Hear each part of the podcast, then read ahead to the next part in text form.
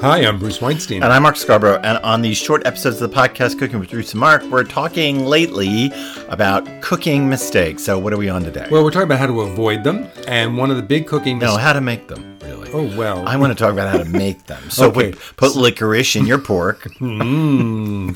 the, one of the big cooking mistakes that I bothers me a lot, and I see it when we teach classes, is that people tend to overcrowd their pan when they're browning meat. yeah, they all get inside that pan together, and I can't figure it out. No, right. Because if you're they browning chicken thighs, yeah, if you're browning chicken thighs, you can't shove them all in there so they're up against each other. No. Why you- not? You well, not why not? Because any piece of meat and many pieces of ve- and this works for vegetables Sure. too. You can't chop up three onions and put them in a medium saucepan and think they're going to reduce very evenly or well. This but it's particularly the meat problem.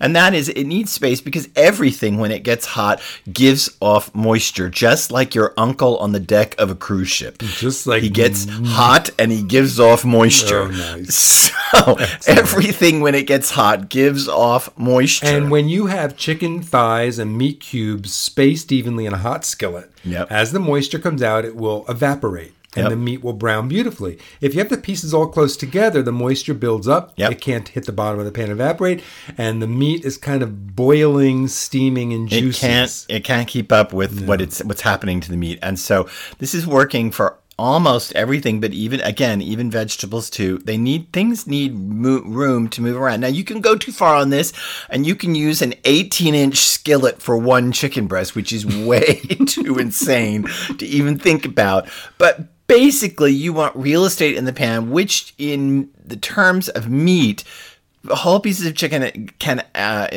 mean up to two inches. Cubes of beef figure on at least an inch, Yes. if not more, between them.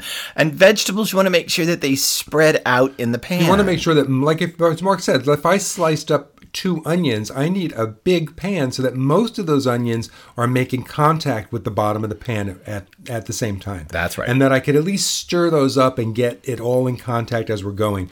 So don't crowd your pan. You will have better browning, better flavor, and more delicious food. To hear more episodes of the podcast Cooking with Bruce and Mark, including our ability to cook or inability sometimes through recipes uh, right on through, check us out on Fridays. And we will continue to do more common cooking mistakes and how to avoid them on Tuesdays here at Cooking with Bruce and Mark. And connect with us with our social media feeds under our own names, Bruce Weinstein and Mark Scarborough on Instagram, Facebook, and Twitter. And like the Facebook page of Cooking with Bruce and Mark.